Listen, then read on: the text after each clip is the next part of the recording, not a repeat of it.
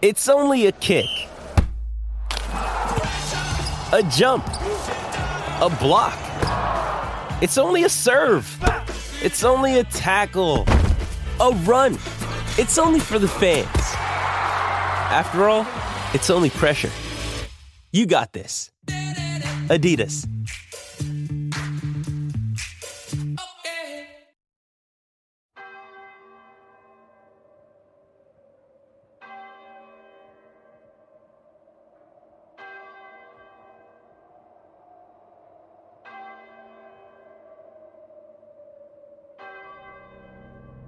Gévaudan region in the south of France doesn't exist anymore.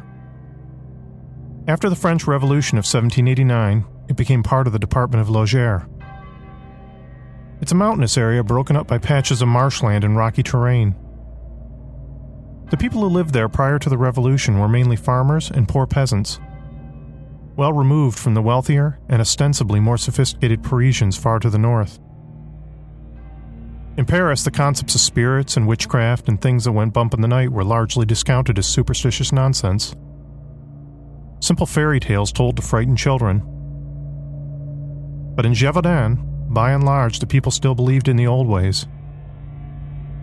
They believed in ghosts and witches, curses and devils, and they believed in monsters.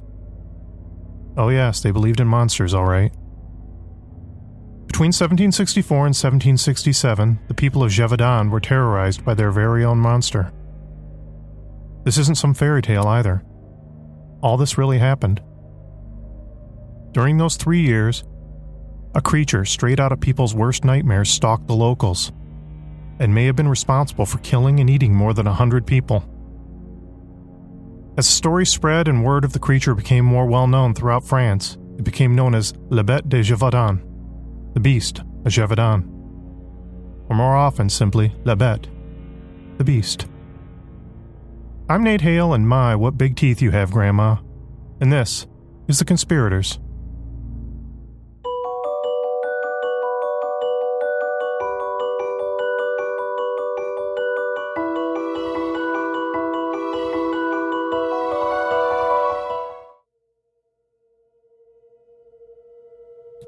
Today, we still don't know precisely what sort of creature the beast was, or where it came from.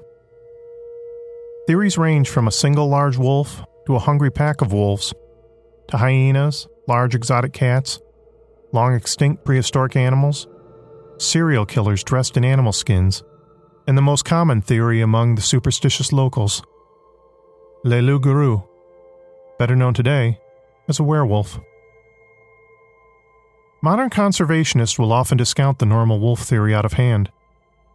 Wolves, they will tell you, are shy creatures who rarely, if ever, would attack a human. But things were very different in Europe a few centuries ago. Wolf attacks were common among settlers moving into remote regions, and literally thousands of people were known to be attacked and killed by them. This would eventually drive Europeans to put a bounty on wolves, and the resulting hunting of them would drive them into near extinction. But back in Gévaudan in 1764, with so many people making their living raising sheep and cattle and other potential food sources, the possibility of a wolf attack was very real. The difference with the beast of Gévaudan was that the creature didn't seem to like sheep or cattle very much.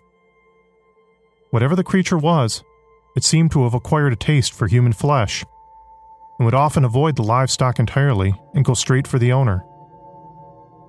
Even worse, the beast seemed especially particular in its choice of prey.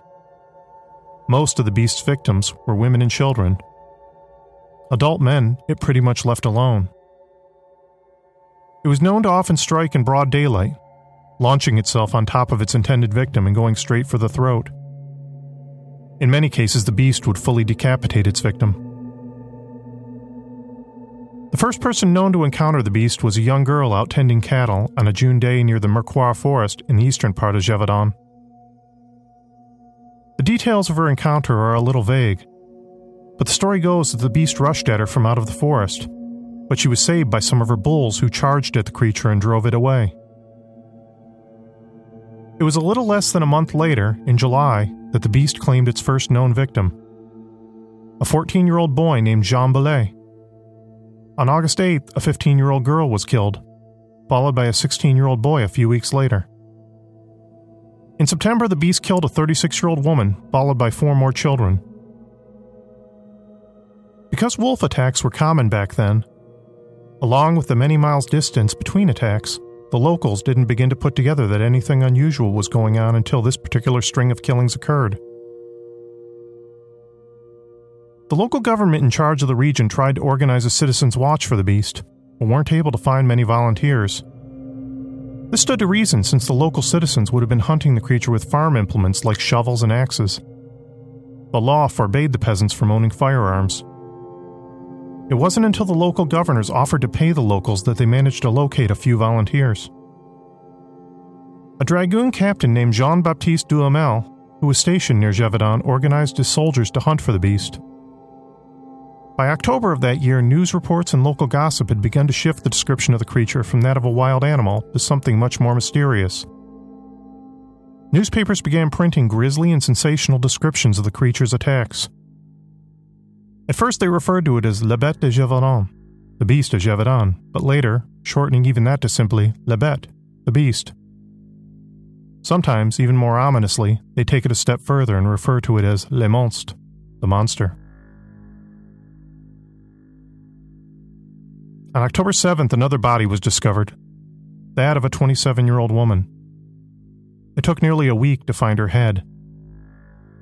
In the days that followed, half a dozen more teenagers and a 10 year old boy were attacked. Most of them died. Although it became common knowledge that women and children throughout the region should never leave the house unaccompanied, this proved completely impractical for the realities of day to day survival. Back then, everyone, men, women, and children alike in the rural community, had jobs to do. And it simply wasn't possible for able bodied men to keep constant watch over the women and children who had their own daily workload. The hunting parties killed many wolves during this time, but none of them proved to be the beast, since the human bodies kept piling up. Even Jean Baptiste Duhamel, the dragoon captain, began speaking of the beast in supernatural terms since he was so convinced of his own prowess as a hunter that no natural creature could possibly have evaded him. He became even more frustrated when he personally managed to track down what he believed to be the beast and had it in his gun sights. When some other members of his party stumbled upon him in the woods and scared the creature away. Witnesses and survivors of the beast only added to the mystery by giving a variety of widely varying descriptions of the creature. Some people claimed it had reddish fur with a long stripe down its back. Others described it as having long talons on strangely human like paws. Still others said it walked bipedally on its hind legs, while others insisted it walked on all fours.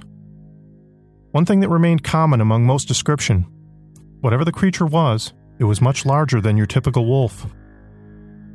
The problem with all this eyewitness testimony was something any modern day police detective can attest to. Witness descriptions are often wildly inaccurate due to the peculiar ways in which human memory works. In late October, a group of hunters tracked down a large wolf and shot it several times. But despite being shot, the wolf still managed to escape capture, and the hunters were unable to find the body. This only added to the suspicions that some people had that the creature was supernatural in origin. The deaths continued, and desperate hunters began actually using the victims' bodies to try to bait the beast. Naturally, the victim's loved ones objected, and the tactic failed miserably as well. By January of 1765, Jean Baptiste Duhamel tried a new tactic, sending some of his soldiers out into the woods dressed as women, since the beast seemed to prefer attacking women over men. But this was another tactic that ultimately proved a failure. Duhamel's desperation only grew as the attacks continued, and in February 1765 he organized a massive hunt involving more than 20,000 people throughout the region. One small hunting party claimed to have tracked and shot the beast, but it managed to slip away again when another group that should have been on duty in the creature's path decided to stay home because of poor weather that day. Duhamel arranged a smaller hunting party a few days later that focused its attention on the area where the beast was last seen. While they were searching the area, another teenage girl was killed while out feeding her livestock. Duhamel then went to where the girl was killed and tried to use her body as bait, but this failed to bring the creature out of hiding as well. By now, Duhamel's reputation as a hunter and a leader was being tarnished by his inability to catch the beast. He doubled down on his insistence that the creature had to be some sort of demon from hell. There could be no other explanation for how it had managed to escape his massive hunting operation. Word of Duhamel's failure to catch the beast reached King Louis XV. The king was disturbed both by the descriptions of the vicious killings and also by the potential for civil unrest if the killings continued. It didn't help that in March of that year, the London Chronicle published a satirical article lampooning the French government's inability to kill the beast. The article stated that the beast had devoured the entire French army, artillery and all. The King of France was not pleased, to say the least. So King Louis dispatched a professional hunter by the name of Denneval to the region. Denneval was soon joined by the 16 year old son of a local farmer, Jacques Denis, who was desperate for revenge after the beast killed his 20 year old sister a few months earlier. In March and April, 14 more people were killed and eaten by the beast. One death in particular managed to rankle and shame Denneval and the other hunters who had been hunting the beast. A pregnant mother and her children were playing in their garden one sunny spring day when the beast leaped over a hedge and snatched the mother's six year old away. Desperate mother raced after the beast as it fled with her child in its jaws. She reportedly threw herself onto the beast's back and began beating it with her fists. One of the mother's older children ran into the house and grabbed a lance and the family sheepdog and gave chase as well. The mother and child managed to force the beast to drop the six year old and flee. Unfortunately, the six year old didn't survive. News spread of the attack, and the fact that a pregnant mother and her child had done more than most of the adult male hunters in attacking the beast became a source of public shame. Denneval, who hadn't really accomplished much during his time hanging out in the region, began poisoning the victims' bodies and leaving them out as bait. But this didn't work either, and only managed to further enrage the locals. In May 1765, the beast went on a rampage at a spring fair. It attacked and killed a friend of Jacques Denis, a young lady named Marguerite. Angry locals, led by Jacques, grabbed pitchforks and axes and unleashed hounds to track the creature. So the story goes Jacques managed to corner the beast and attack it with a bayonet. But the creature appeared to be impervious to the blade. The beast surely would have killed Jacques had not more hunters arrived and scared it away. Shortly after this attack, Denneval the hunter had enough, and he gave up his search for the beast and left, his reputation as a hunter in ruins.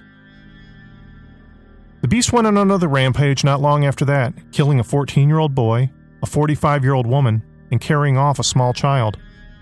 King Louis was furious, and this time he sent his personal gun carrier, Antoine de Bertrand, to Gévaudan, with orders to slay the beast at any cost. Bertrand used dogs and enlisted the aid of the locals to try to hunt the beast throughout the summer of 1765. In September of that year, Bertrand managed to track down a massive wolf that he said was so large he at first mistook it for a donkey. He shot the wolf with a long barreled rifle. But this only managed to anger the wolf, and Bertrand had to back off in order to avoid becoming another victim. Another member of his party managed to get off another shot and killed the wolf. They brought the body back to town, and many witnesses agreed that yes, this was indeed the beast they had seen. Word spread that the beast had been killed, and so did the stories of its size grow. With each telling of the tale, the beast was described as being bigger and more ferocious than the last. They attempted to preserve the body and deliver it to Versailles, but by the time the remains got there, people were more than a little underwhelmed by the size of the creature, which was nowhere near the hulking monstrosity they'd been expecting. Bertrand remained in the region for several more weeks and kept hunting wolves, just in case the creature had any offspring, and to his credit, for a couple of months at least, no more attacks were reported. Then in December 1765, three more children were attacked, one of whom, a little girl, died. So for two more years, the attacks continued and the death toll grew. Now keep in mind, it's impossible to tell for sure how many of these deaths were the work of the beast and how many others were just typical animal attacks. Some scholars claim that the beast attacks claimed as many as 113 lives during the three years it was active while others set the number around 60. In the summer of 1867, a local hunter named Jean Chastel shot and killed a large wolf. claiming once again that this was the one and only beast. One interesting side note to the story is that as the story became retold over time, Chastel's hunt became more exaggerated, and one story in particular became part of folklore forever after. You see, during one of the many retellings of the tale, someone claimed that the bullet Chastel used was made of silver. Back then, a silver bullet wasn't yet part of the folklore surrounding werewolves. But silver was considered an effective weapon against witches. It wasn't until the 20th century that Hollywood screenwriters heard the story of the silver bullet killing the wolf and used it in early horror movies. Afterwards, it became part of the common lore that a silver bullet was the one sure way to kill a werewolf. Sadly, the reality is, Chastel's bullet was most likely a typical lead shot. Like Bertrand before, Jean Chastel brought the wolf's corpse he killed back to the village and found a number of locals who once again claimed that yes, indeed, this was really the beast they'd all seen. Chastel was so convinced that he would be rewarded for bringing this nightmare to an end that he delivered the wolf's body to the court at Versailles. Only this time the wolf was not anywhere near as well preserved as the one Bertrand killed, and the king was not at all pleased with the smelly, rotten animal corpse Chastel brought before him. What happened to those particular wolf remains is uncertain. Some historians many years later discovered a dusty stuffed specimen in the Museum of Natural History of Paris that some people claimed was the creature Chastel killed. This was no wolf, though. It was identified as a striped hyena, native to northern Africa. One of the many theories about what the beast might have been was that it was an escaped hyena from a private menagerie. The problem with this theory is that hyenas are by nature scavengers, not hunters. On the other hand, there are some people who have claimed that the Chastels had kept a pet hyena and that they trained it to kill. In this version of events, Chastel raised the animal, trained it to kill humans, then ultimately killed it in order to become a hero. There's little evidence to prove this, though, other than some stories that have been handed down throughout the generations. Other similar stories have claimed that Chastel actually crossbred a hyena or a wolf with his pet mastiff and unleashed the creature on the countryside in order to get others to go out and hunt and kill all the wolves that had been preying on his own livestock. A recent National Geographic article theorized that the beast might actually have been a juvenile lion. This would actually fall more in line with some of the descriptions of the creature, including its size, ability to leap great distances, reddish brown color, and even the stripe down its back. All these things fit the description of a juvenile lion quite well. As crazy as it sounds, this theory actually bears some merit. While lions were a known animal in France at the time, few people had ever actually seen one, much less a juvenile. Even Jean Baptiste Duhamel, the dragoon captain, speculated in one letter that the creature he'd witnessed resembled a lion. If there is any truth to this theory, we're still left with the questions of not knowing how a lion came to be wandering the French countryside nor what happened to it after 1767 when the attacks appeared to end. No remains of a lion were ever reported found. Other, even more wild theories about the beast's origin include it being a long extinct prehistoric animal, such as the thylacine or Tasmanian tiger. Although it's highly unlikely, we can't fully discount the possibility that a Tasmanian tiger might have been alive in the region Grainy film footage from the early 20th century exists that appears to show what might be the last known Tasmanian tiger, still alive and in captivity. But again, in the case of the beast of Gévaudan, there is really no evidence to support it being any sort of prehistoric creature. Yet another theory suggests that the beast wasn't really an animal at all, but a man.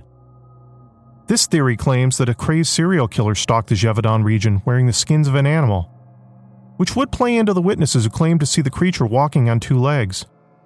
But this theory seems just as far fetched as most of the others. There's just no evidence that this was all the work of some crazed human killer. And in fact, the victim's remains point very directly toward the beast being some sort of animal.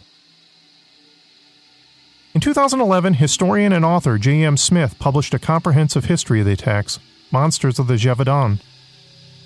In the book, Smith makes a compelling case that the beast was actually the work of a pack of hungry wolves, and that local superstition and a sensationalized press helped perpetuate the idea that all the attacks were the work of a single monster.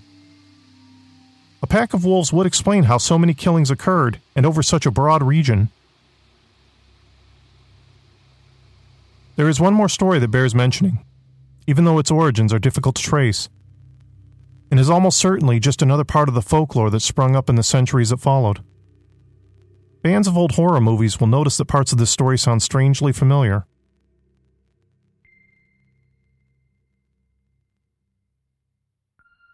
So the story goes that in 1764, a count named Getulio Vargo met a young gypsy woman near the Auvergne Mountains in south central France.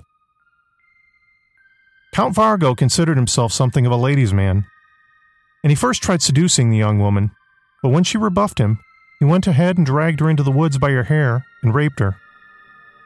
The young woman's brothers came upon them and nearly beat the Count to death. The Count fled, but not before one of the men from the gypsy caravan cursed him as he ran off into the night. As the Count stumbled through the woods in the dark, he was met by an enormous hairy creature that stood on its hind legs. The creature lunged at the Count and bit down on his shoulder with its massive jaws. The creature would have surely killed him had there not been a woodsman out walking in the area with his dog. The woodsman's dog left his master's side and rushed at the creature and bit its leg. The startled monster released the Count and turned its attention on the dog, picking it up in its clawed hands and tearing out its throat. Afterwards, the creature fled into the woods, leaving the startled woodsman standing over the dead body of his dog and the barely living body of the Count. The woodsman carried the Count to safety, even though he was certain that the man would soon bleed to death. Only that's not what happened. In the month that followed, the Count's wounds healed remarkably quickly, far quicker than the local physicians had ever seen before. And as the Count's wounds healed and his strength returned, so did his appetite. Back in the safety of his castle, the Count began insisting that his chefs purposefully undercook the meat they brought him for his meals. One of the servants claimed to have witnessed Count Vargo raiding the pantry late one night and devouring an entire raw leg of lamb. This strange behavior went on for a full month, until one day in June, the Count mysteriously disappeared from his castle and was never seen again. Shortly thereafter, so the story goes, the killings began in Gévaudan.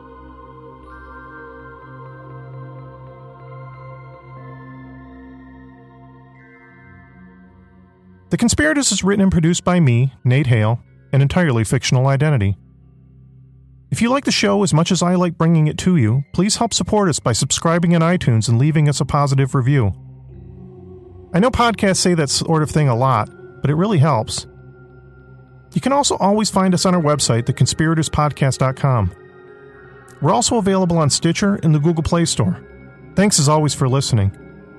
And if you're listening to this on the day it was released, Happy Halloween.